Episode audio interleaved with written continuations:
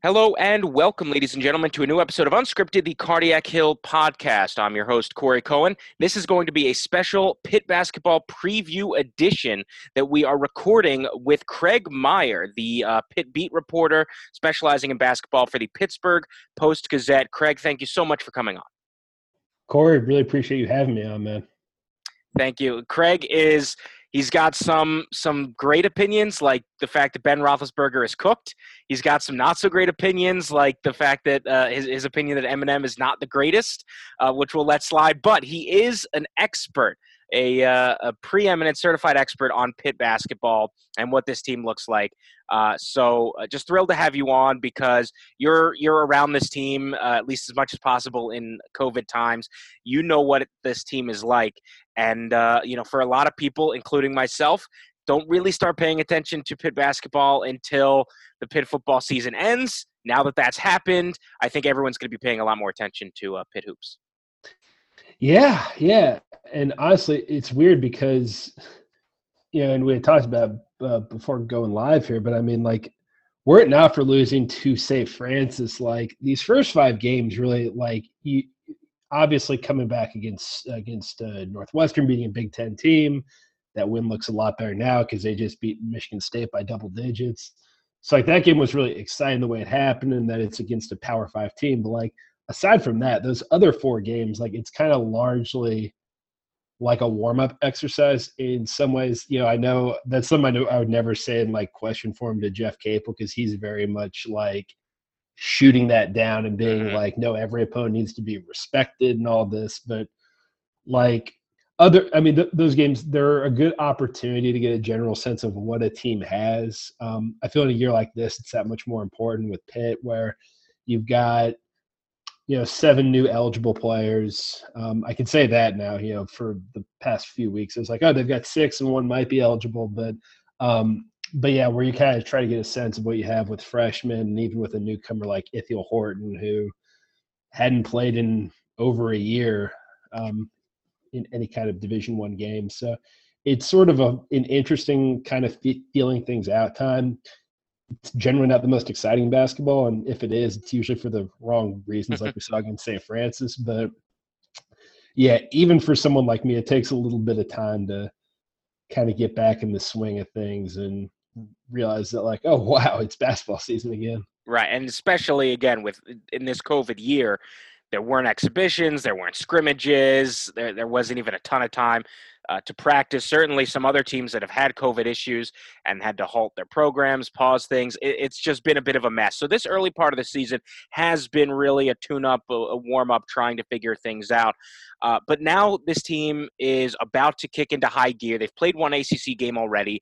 They're about to go full into the ACC schedule all the way through 2021. And it's going to be really tough. I mean, the ACC is strong. We'll talk about that a little bit later. I want to talk about some individual players first and what we should expect from them. We've got to start with Justin Champagnie. This guy has taken a monster step up this year. He sort of went a little bit viral around the country after his back-to-back games with 20 and 20. That's 20 points and 20 rebounds in back-to-back. Put him in elite company with Jeff Capel, former Jeff Capel player Blake Griffin, and back when he was at Oklahoma. And so, as I said, Champagnie made some headlines. This guy seems like a legit ACC star, the best player possibly that Pitt has had. Certainly in years. I would certainly think that he's the best player since maybe the Jamie Dixon era. I'm trying to think of Kevin Stallings era. But, I mean, this really seems like Justin Champagnie is and has the potential to be not just a very good player for Pitt, a great player in the ACC period. Yeah, I had gotten a question about this a week ago in my mailbag, what I think his ceiling is, and I think it's first team all ACC player. Like, I think that'll happen this year. I mean, obviously he's shown. If they called it right now, maybe that could be the case. Yeah, oh no, he would definitely be first team all ACC right now. But will it happen this year? I'm not totally sure. I mean, I'm sure he'll make an all conference team of some kind. You know, I guess for Pitt fans, I don't have any wood do a knock on here, but but the crazy thing with him is, like, I have to remind myself sometimes that, like, you know, we've like talked about some of the historical companies had where it's, you know, Tim Duncan, a legit 7-footer, Blake Griffin, 6'10", crazy athlete. And you even turn back to Pitt, guy like DeJuan Blair, who was, I think he was listed at 6'7", but like he was a monster. He's like 6'5", and he doesn't have ACLs. But even with him, still, like he's so big. Yeah. And Champagnie's 6'6", and like 200 pounds.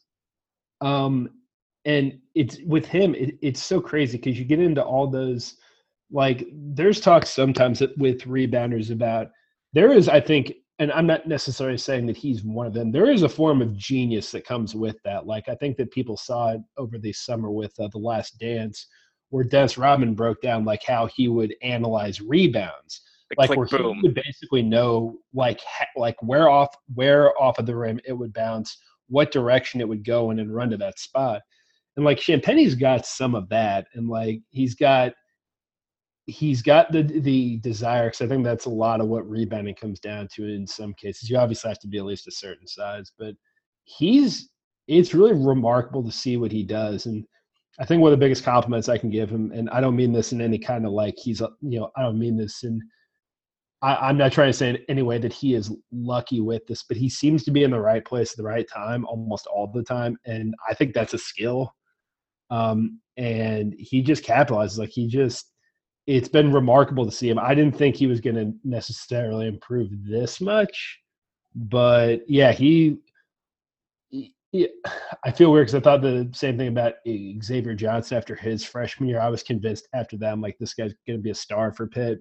He's done better this year, but I think some of the inherent shortcomings of his game are evident sometimes. You know, he's still a good player, but Champagnie's, he's followed up the freshman hype with some very tangible results here so far. I think I'm totally with you. I think this is, I guess I'd probably go back to like Mike Young or Jamel Artis, but even with those guys, it was kind of like they put it big stats, but by their senior year, and part of that was because of a coaching change. Like they put up big stats on a sub 500 team. Like Champagnie, I think, can be a guy who does that on an NCAA tournament team. Absolutely. Yeah. He's been stellar, and I agree. He's taken a bigger step up than pretty much all of us expected. Another guy who's taken a pretty big step up this year, really seems to be an effective shooter, is Au'Diese Toney.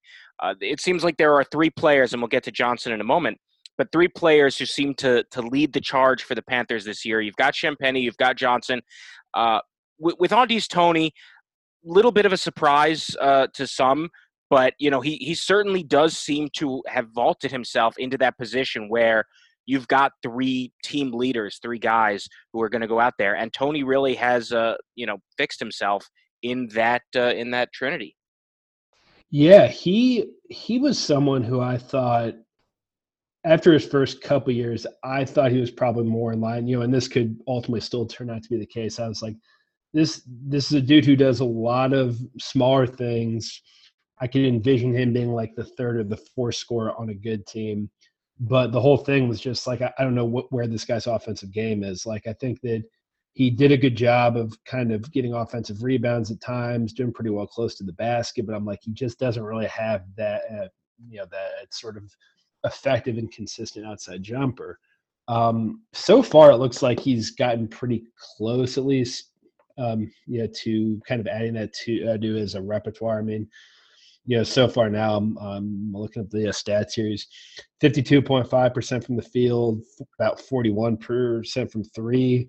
I don't know how sustainable those are, but I mean, if you look at from his freshman year to his sophomore year, there was a jump. I mean, granted, his freshman year numbers were very low. And it appears like this year there's been a jump too. And it's something he's worked on diligently in the offseason. For guys, it was a little bit tougher this offseason because, as far as your workout or training options, you're a little bit more limited. But yeah, it's been really impressive to see from him. And he's someone who Jeff Capel and teammates talk about a lot as a leader on this team. I think that's another important step for him too. I think even last year he was still kind of immature. I specifically remember the Georgia Tech game that they won at home where Champagnie had like 30 points. Toney was legitimately like angry when there was a play there where Xavier Johnson looked off him, and you could see like he was just extremely mad. I think things like that lingered with him a little bit, but I feel like at this point with what he's been doing so far, I feel like he's a little – I feel like he's past that. I feel like a lot of guys, you know, they've been there – or with him and Johnson, they've been there 2 years. They've had some successes. The program's clearly gotten better, but I think they're both at the point now where it's like, okay, it's really time to actually start winning. Yeah, this seems like with Jeff Capel, this is the year where, okay, year one, the team was horrible the year before. You're just trying to figure things out. Year two, you'd like to take a step forward and how the year ended, and obviously not great. Year three, as you said, this really is the year to start winning. Not huge expectations, but really the year to start taking a step up. Champagnie's done it. Toney's done it. Xavier Johnson, he's an interesting case because he had sort of a down year a season ago, where this was a guy who people thought, as you said, after his freshman season, you thought, I thought, a ton of people thought, this guy's going to be a star. He is the franchise. And he took, I mean, it's fair to say he took a step back last year. And this year, it's sort of an odd situation. He's a very streaky player. There are some points where you watch what he does, some turnovers, and you sort of pull your hair out. Other times, he can dominate a game and really lead this team to a comeback. He played great down the stretch against Northwestern and in that big win. He really seems to be the floor general and the guy that puts it all together. In fact, if I recall, in that Northwestern game, he's the one that found Champagnie for the go-ahead dunk, and it was a great find. And in what looked like he was going to shoot into, you know, double, you know, triple coverage, he found Champagnie. So this is someone who really runs the team out there on the floor, and he seems to maybe have figured out his role, if that makes sense, now as a junior. Yeah, I think so. I feel like, you know, and this can be hard to accept, I guess, for some players. I mean, because we go back to his freshman season. He got the fourth most votes for the all freshman team. The three guys who were ahead of him were all among, I think, the top 7 picks in the NBA draft that year. The one guy who is behind him, who rounded up that team, just got drafted last month, Trey Jones. So, I mean, I think that, and honestly, I didn't think if you would have asked me, 14 months ago, if I would still be talking about him right now as a current Pitt player, I would have said no. I would have assumed that he would have had a big enough year last year that he would have left. I mean, that was, in his mind, that was what he wanted too. That was what he thought would end up transpiring. I feel like what you're going to get with him now is, this depends upon how much stock people put into there being like a clear, like, tier or caste system where it's like, okay, this guy is the top player and this guy's the second best and this guy's the third best. He's always going to have a pronounced role because he's the point guard. He has the ball in his hands the most. And even though I think Justin Champagnie is the best guy on this team, just based on who he is and what his game is, he's not that kind of a ball dominant guy. So I think with Xavier Johnson, it's maybe more about adjusting expectations or ideas of who he is. I think it's, maybe he is the second best guy on a potential tournament team or like a team that, vies for the top half of the ACC.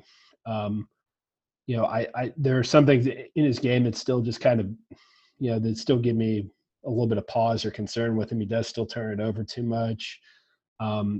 Some of the things that he excels with that we see in these first, 5-6 games here where he goes like behind the back in traffic and splits through guys. I wonder how that'll work against better teams. I mean, I feel like I've seen it some earlier in his career, and he's gotten in some early foul trouble too, where he'll get 2 fouls in the first like 10 minutes or so. And, Femi Odukale has done a good enough job filling in for him, but I feel like he's going to be limiting himself a bit if he gets into a semi-regular pattern of doing that. But, I think the most encouraging thing for him so far is he looks better than he did last year, because I feel like that was the biggest fear maybe, was that last year was more of a sign of the kind of player that he was as opposed to the freshman that kind of took the league, or at least, parts of the league, by storm.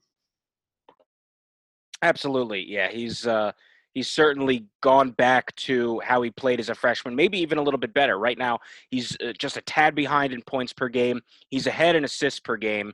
And in terms of turnovers, he has cut down a little bit. You'd like to see that maybe a little bit more. But as you said, he's a lot more like he was his freshman year than his sophomore year, which for him is good. Another player I want to ask about, because there's that top three. And then there's a question of, well, is there a fourth, or can it become a top four? Ithiel Horton is someone who seems to be a solid role player. Maybe he's not a star, but it seems like if there is a fourth best player on this team, someone who can have a big game here or there, maybe if one of those top three guys are lacking, he might be that guy. I mean, can he be productive on a solid, fairly consistent basis for this team, not as a top three player, but as maybe a solid fourth?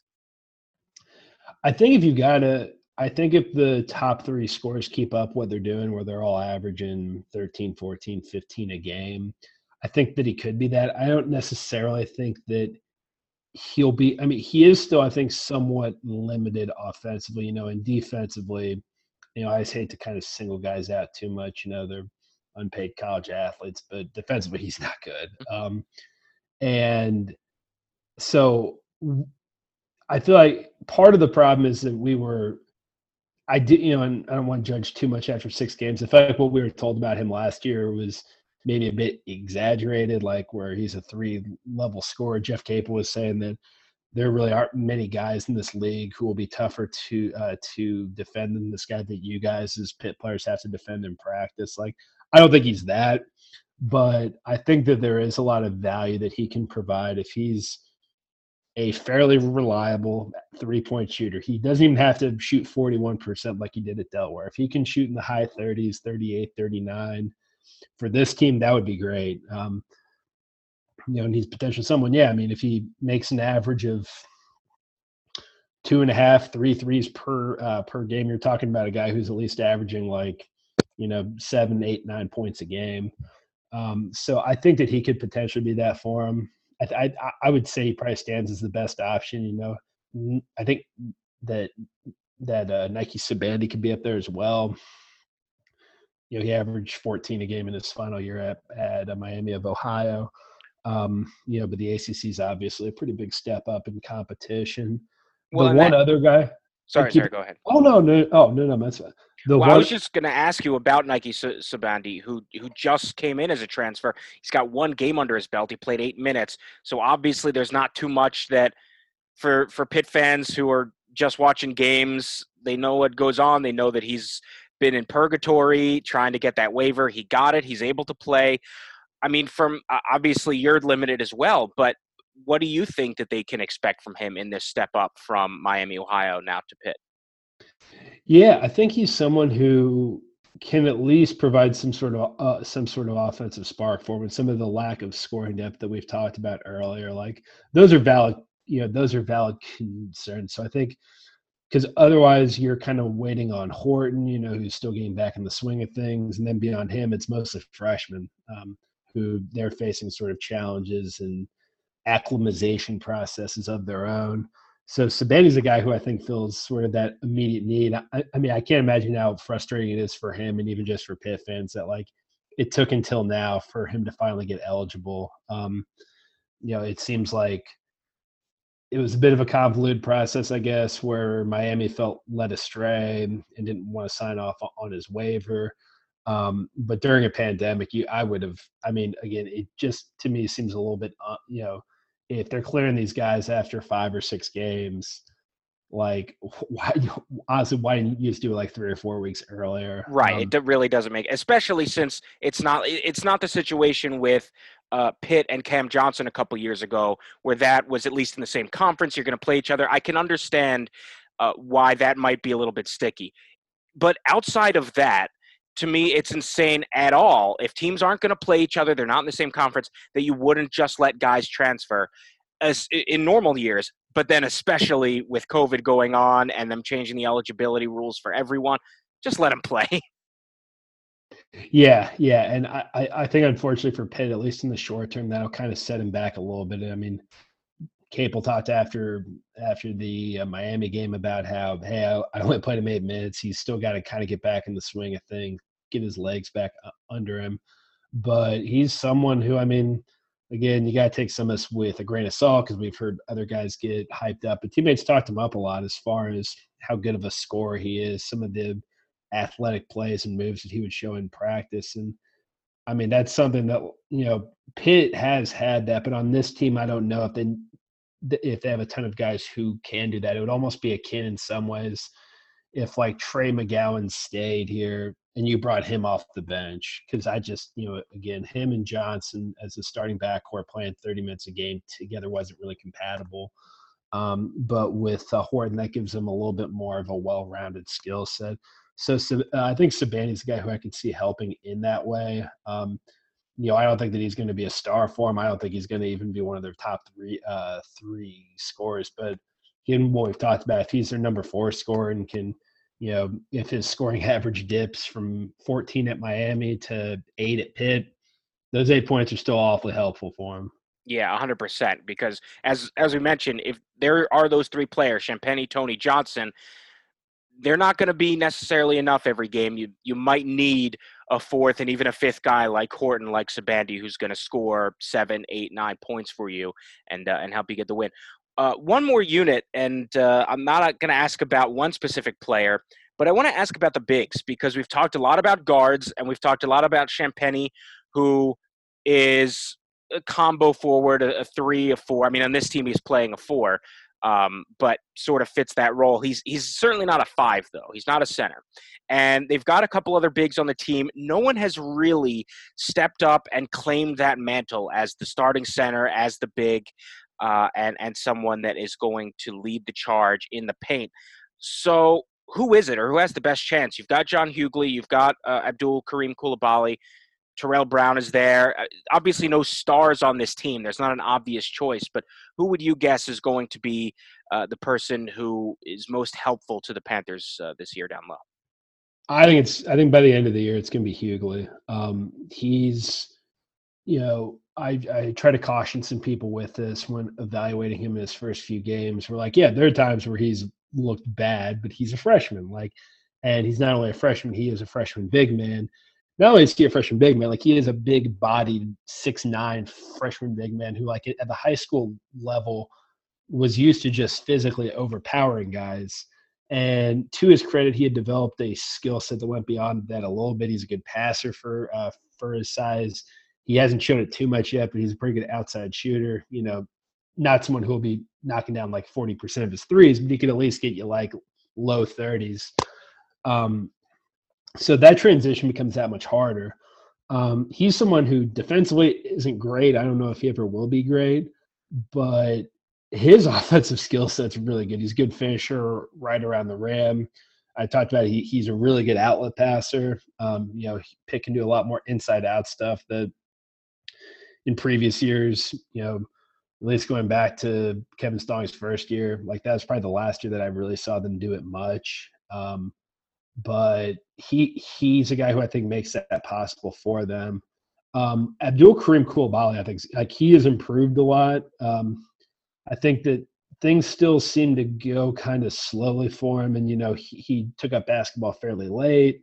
I mean, there are still some things like where he gets, you know, where he needs to be a little bit more aggressive, have more of a killer instinct. Like he'll get the ball close to the rim and have like a half a second where he can go up with the shot, but he takes like a two-handed dribble instead. But he, you know, his ball screen defense is great. He seems to understand things a lot more now. I mean, I still think there's a role for him. I mean, I could very easily see something where, like, you know, Hugley averages like, you know, 18 or 19 minutes a game. Coulibaly averages like 16 or 17. I think it'll still be pretty evenly split. And then Terrell Brown will take up some of those other ones, or you can see lineups where Noah Collier's like effectively the 5. You know, and Brown, I think, still has a place. Like, if he's averaging, you know, 20, 25 minutes a game for you, your team's not in great shape. But he's a dude who he can still, you know, he's still a pretty decent rim protector. He at least alters a lot of shots. He can knock down mid-range shots. And he's someone who, if he goes, and this is how he's been most of his time at Pitt, is within the – if he does something offensively or defensively in the first or second possession that he's on the court, if he does something like makes a play, he's going to have a pretty nice game. Like, you know, he's not going to be a huge scorer, but he's going to be very productive for them. If he doesn't, he gets a little more passive and kind of zones out a bit. But he's still a guy who I think for 4 or 5 minutes, if you need some like spot up duty, I think there's still a place for a guy like him, especially being a senior too. And by the way, you mentioned talking about Hugley and being a freshman big in a powerful conference. I just looked at the game log of Steven Adams, and his first 10 games as a Panther, he scored more than 10 points 2 times in those first 10 games. And he was a top, I think, 5, certainly top 10, I think a top 5 recruit, and obviously now is a great center in the NBA. So when you look at freshman bigs, it's really tough to be a Zion Williamson, a Jahlil Okafor. Most guys are going to struggle, especially at the beginning. It seems like that's what's happening to John Hugley, but certainly sounds like you expect big things from him. Craig, I want to ask you about the team overall. Now, you sort of mentioned a lot of people wouldn't even be paying attention yet to the Panthers if they didn't lose their season opener to St. Francis, Pennsylvania. And then 2 weeks later, they turn around and they beat Northwestern in a huge comeback win. It was on the road in the ACC Big Ten Challenge. Just a great performance in the final stretch of that game. It really showed a lot of fight, a lot of heart. Northwestern, they're obviously a good team. They just showed it by beating Michigan State. So Pitt's got a transitive win against them.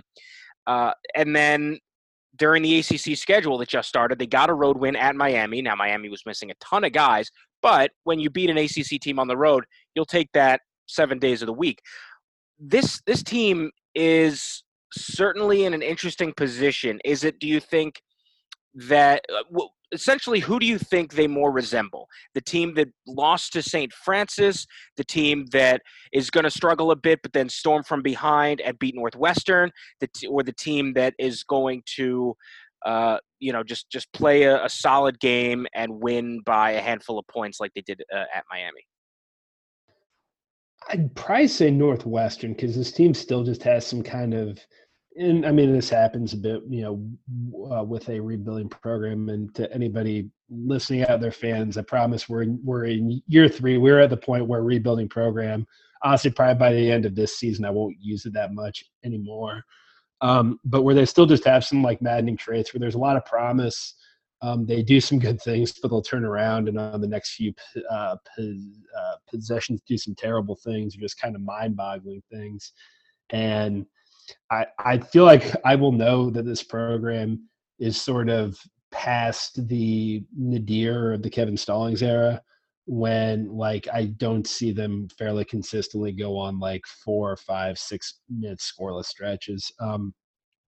But I mean, I think there's that quality to them where they can compete with a lot of teams. They're tough. I mean, they just kind of hang in there. I mean, I think for all that we talk about with Jeff Capel for his recruiting prowess at Duke and, you know, getting Jay-Z to a pick game, kind of that like more stylish element to him.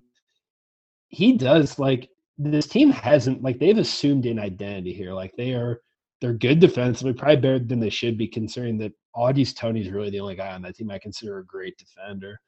Where their defensive numbers are good and they just kind of fight and claw. And even in their worst moments, I mean, there were a couple games last season where, you know, the Clemson game, the Syracuse game, where it just kind of looked like they were out of it or maybe didn't want to be there at a certain point. But it's like they'll fight, and it'll be like the Northwestern game where it's like I rewatched that game a couple times. I have no idea how they won that game. And I think that you'll still have some games like that and some wins like that. Like, you know, I would say there may be parts of the Miami game that I think are sustainable, but I don't think the program's quite at the point where you can expect them to win by double digits against ACC teams. It's interesting coming up here because, like, you know, Louisville, I don't necessarily think is that great. You know, Grant, they were missing some guys, but they got clobbered by Wisconsin over the weekend. They have to replace a lot of their scores from last season. Duke looks like they're kind of on the ropes. You know, Jalen Johnson, their highest rated freshman's out indefinitely. And Pitt on the 29th, I mean, they're going to get to play kind of a little bit of a reeling or at least not good as usual Duke team in an empty Cameron Indoor Stadium. Like, if you're going to steal a win from them at some point in Jeff Capel's first few years, I mean, this seems to be it. So it's, you know, I'm sure we'll talk about something like this is, I think the conference sets up fairly well for them where there isn't like, you know, there are very few teams that league that I look at and immediately say, okay, yeah, there's no way Pitt's going to beat them. I mean, that was that way the first couple years, and certainly in Kevin Stallings last year, where like you looked at that, and it's just like, yeah, everything will have to go right. I don't see that nearly as much now. Yeah, I mean, looking at the schedule, there's not a world beater, it seems like, this year in the ACC, and so that certainly does, you know, fares well for Pitt because this is a program. Of course, they could lose any game, but they can. It seems like they can win pretty much any game on their schedule. It's a really deep ACC team this year. I mean, there aren't, outside of maybe Wake Forest, but even that's a road game. I mean, there are not any gimmies this year for the Panthers, and so it'll be a tough schedule. In your opinion, I mean, certainly coming these next couple of weeks, they've got, so we saw that they were at Miami and they played a team that was weak and shorthanded. They've got Louisville, of course, a little bit shorthanded coming up. Then they're at Duke, and as you mentioned, it's not the same Duke, it's not the same Cameron Indoor, but still tough. Notre Dame is a solid team. Florida State currently ranked, that'll be tough. Georgia Tech, another solid team. Syracuse, they just paused their program, but if they can come back, then you've got Duke again. I mean, it is just constant in the ACC. When you look at this Pitt team, the rest of the ACC, and how deep it is this year, what should be the expectations? What should be the benchmark for the Panthers when it comes to where they want to finish in the ACC? What would be a good season? And then I'll extend that also into the postseason. I mean, everyone talks about, oh, can they make the NIT? Is this an NIT team? Is this a CBA team, you know, and all that. So what should be the benchmark this year for the Panthers in this very, very odd year? I think a top 10 finish would qualify as successful. I mean, it's a 15-team league. I picked him 12th in the preseason. The ACC preseason voting panel picked him 13th. They were only ahead of BC and Wake Forest. I mean, those are two teams I think very clearly seem like the worst two in that league. But I mean, you know, I picked them 12th, but I mean, there were a handful of teams near them like that I could have justifiably talked myself into putting them ahead of. I mean, there are a few that just I think are better positioned for success than them. I mean, you have historic powers who just never fall off that much. You have teams like, you know, Clemson and Georgia Tech, and, you know, things have kind of fallen off for them now, but except going into the season, Miami seemed that way too. You just had more experience, had more guys coming back who I believed in. But I mean, this league isn't like that strong at the top. Like Virginia's the highest ranked team in there right now. And I think they'll get their, you know, stuff. I guess would be one way. I don't know if I can curse on here, but I think they'll get things together as the season goes on. Like, but as things stand right now, though, I mean, they lost to San Francisco. They need overtime to beat Kent State. You know, North Carolina looks much improved, but they're still coming off a 14-19 season. Like, teams don't typically go from that to being a top 15 team over the course of an entire season. Just like that overnight. We've talked about Duke. They look a little bit off this year.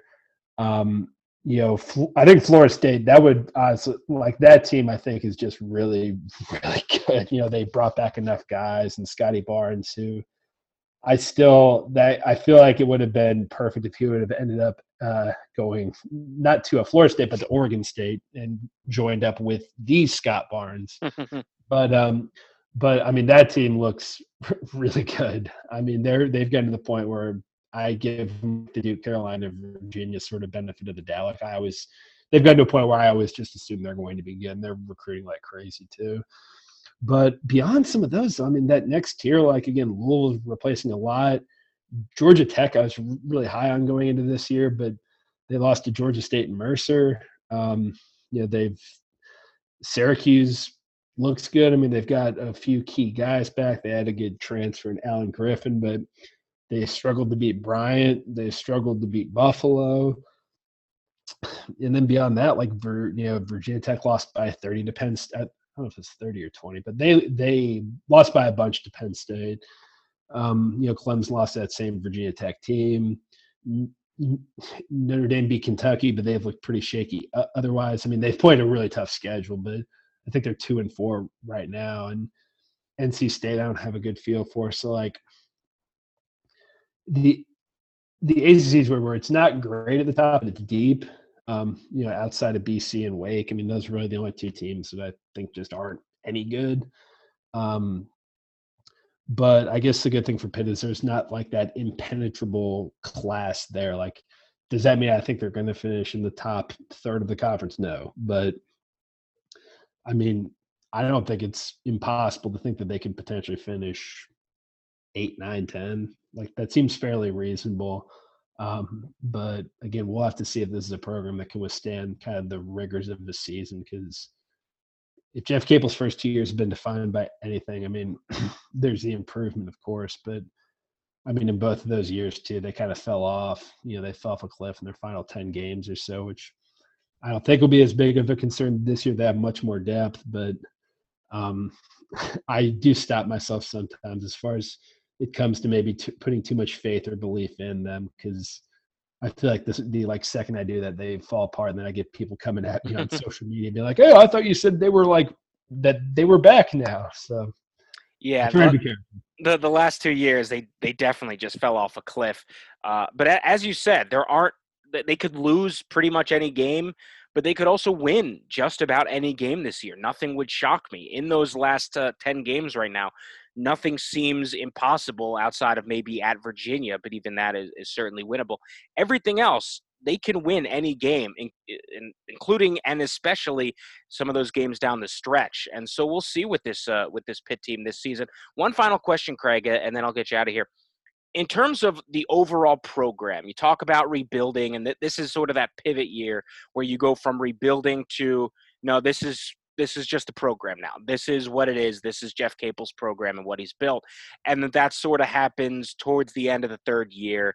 And that's when you can really start asking questions. Is this the guy? What can they do? What's the ceiling? Where are they going to go?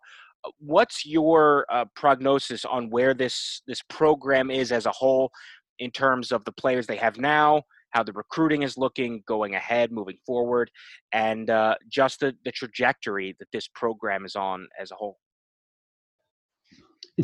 So I think that the team definitely reflects. I mean, you can go back to Capel's introductory press conference, and like the team looks like kind of what he said that he wanted then. They're long, they're athletic, they're versatile. And he was someone who had said then, like, hey, I don't necessarily believe in a particular system. I believe in getting players that you like and sort of adapting to them. And I think that we're starting to see that now. Like, he's, the only guy left with that program who he didn't recruit is Terrell Brown. He's a senior. So this time next year, everybody will be his. At that point you'll have, depending upon how things go, you could have potentially two guys in Au'Diese Toney and Xavier Johnson, who've been with them for 3 full years, who can kind of instruct guys and lead the way on lead by example as far as showing other guys who are younger, like, what to do and the ropes and all that. I think overall big picture, like, I mean, there are some things like I feel like there are maybe some unrealistic expectations as far as what he could do from a recruiting standpoint. He came in a 6-week period and signed 2 top 150 guys in Au'Diese Toney and Trey McGowan's, and the guy who wasn't a top 150 guy made the all-freshman team that year. His second class in some ways was a little bit disappointing. I mean, Justin Champagnie obviously is turning out to be a star from that class, but I think Abdoul Karim Coulibaly could be another guy to emerge from that group, but kind of more as a solid rotation player. I think he's going to be judged by this third class in a lot of ways. I mean, just we have 5 guys That accounts for more than a third of your scholarship players. Several of those guys were top 150 players, as far as William Jeffress and John Hugley. I think Femi Odikale in the Rivals rankings was like 149 or 150. So I think that he's shown that he can recruit. Like, these aren't, immediate program-changing kind of guys. I think that's one thing people go back to a lot, where it's like, okay, basketball rebuilds don't take as long because one or two guys can make a huge difference. And he hasn't had that. It's been a little bit more of a slow build, which I don't necessarily think is a bad thing, because for some of those guys, they come in, they have a big year. If they're really program-changing guys, like, they're gone within a year or two. Yeah. And then you're back to where you were. So in some ways, I feel like he's opted for something more sustainable that maybe takes a little bit longer, where, it's more uncertain. You have doubts in year three where it's like, oh, is this the guy? Is this the direction we want to go in? After the St. Francis game, I can't imagine what everybody was thinking, where it's just kind of like panic at that point. Although it kind of looks more now. I could see continuation of the trend where, like, under him, and maybe they grow out of this, but you're going to have one weird non-conference loss a year. But I think they're in a good direction. I don't know if I'm in the minority on this. I think some people talk very confidently to me on social media.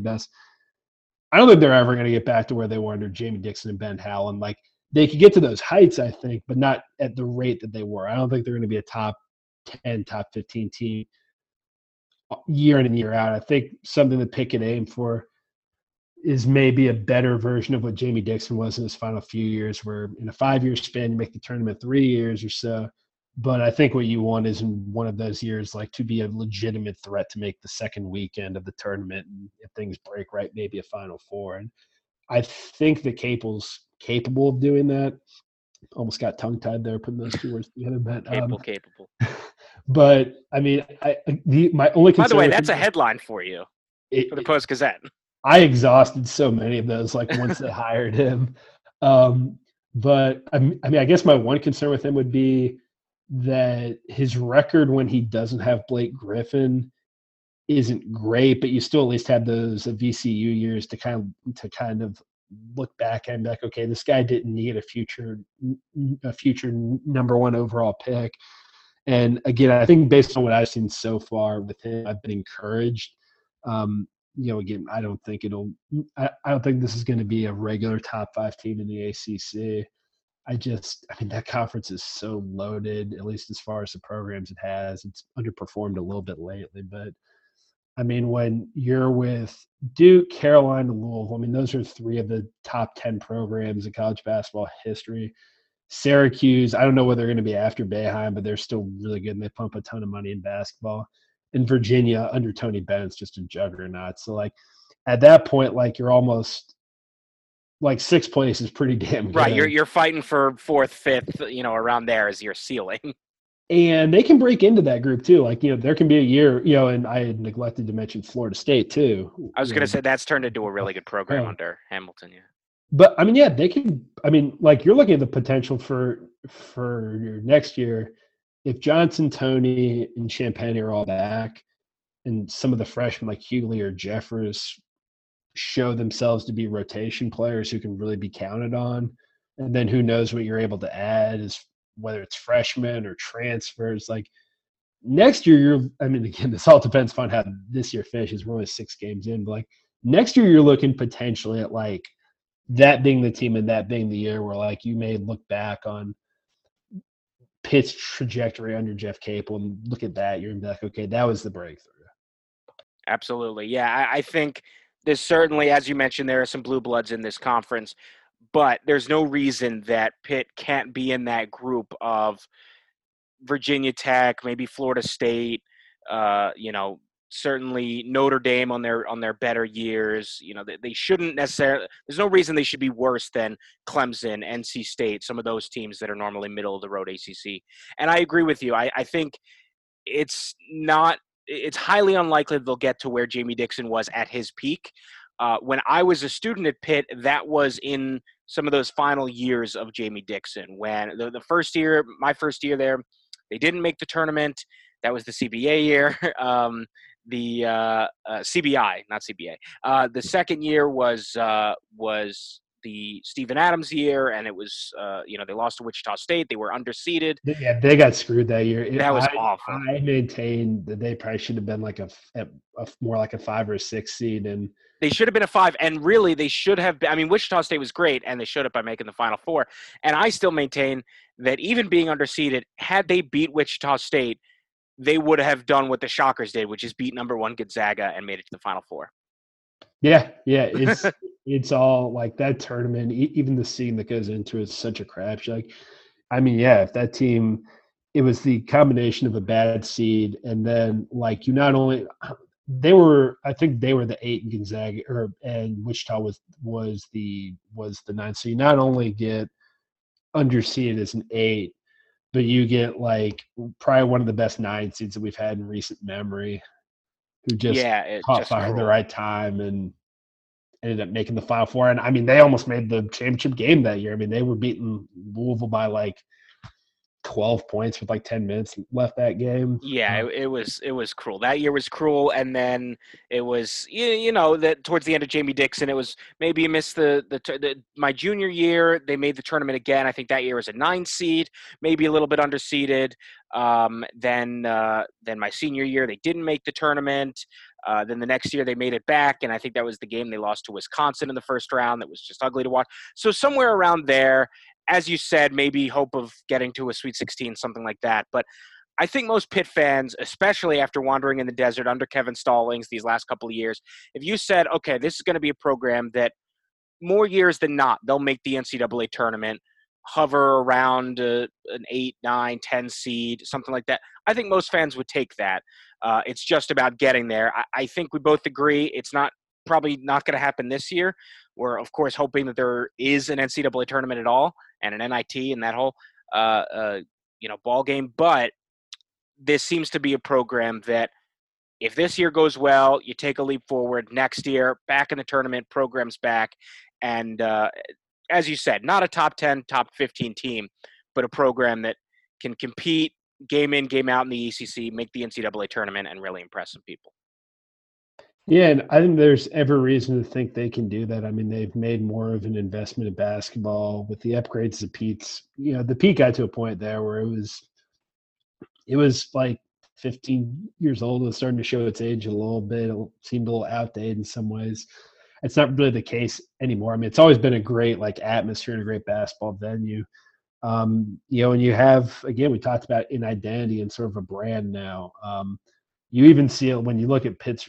When you look at Pitt's roster now, like a lot of the connections, at least as they appear on the roster as far as guys' hometowns, like those connections to New York and even the Philadelphia area to a lesser extent, like they're starting to show them, they're kind of starting to come back up. I mean, I think Kevin Stallings, for all of his faults, he actually had an okay idea trying to build a bit of a Toronto pipeline. But I do feel like Pitt's almost at its best. I don't know if it's, dipping into a well that's maybe not there in the same way it once was, but like, I feel like that's a program that generally has success when you really key in on the Northeast, try to get guys from those big sort of, those big Northeastern areas where they come to Pitt and they get to play in a major conference. It's a city school. I think that there's a lot of an appeal with that. I mean, that's a big way that program got built, and they had to find a way to do it outside of the Big East framework. I think they're kind of starting to find their way to that now. I mean, if things get rolling and make it to a – I mean, because like some of those classes with guys like Sam Young and LaVance Fields, like, those guys talk a lot about feeling disrespected and feeling overlooked. I mean, those were still top 100, top 150 guys. I mean, those were highly rated classes. So, I mean, if they can get to that point, like, again, I don't think it's not going to be what Capel had at Duke. Like, you're not going to be getting – I mean, you could occasionally get like a one and done and things break, right? If it's the right set of circumstances. But, I mean, yeah, it's try to consistently get to the tournament, then, and then getting classes to at least put yourself in the top 40, or sorry, the top 30 or top 40. It's getting late. I'm you know, my brain turns to mush at a certain point. It's the Kentucky public school education in me. But yeah, I mean, I think you've gotten to the point too where people have more modest expectations, and this isn't saying like they should be defeatist. Like, you know, shoot for the stars, man. Like, you know, you all from 2002 for a solid decade, they were one of the 10 best programs in the sport, or at least 15 best in the sports. We'll get to that again, probably not. But like, hey, man, there is no shame in being a team that makes the tournament 2 out of every 3 years. And has 1 year in there where like you have semi-valid aspirations of making a Final Four. Absolutely. To quote Jay-Z, Jeff Capel's favorite, guess I got my swagger back, and that's what this program's going for. Craig Meyer, thank you so much for joining me on this podcast. I know it's been a crazy year covering this team, and I'm sure it'll get even crazier as we got news that Jeff Capel's going to miss this game. He's got COVID, and just a really bizarre year. But I know for fans, for people who follow this team, who obviously cannot be at the Peterson Events Center this year, can't follow this team too closely, your work is more appreciated than ever. So thank you so much. Corey, thanks for having me, man. I really appreciate it. Craig Meyer, again, the Pitt basketball beat writer for the Pittsburgh Post-Gazette. You can follow him on Twitter at Craig Meyer PG. Craig, thank you so much. And until next week, folks, I'm Corey Cohen signing off from Unscripted, the Cardiac Hill podcast.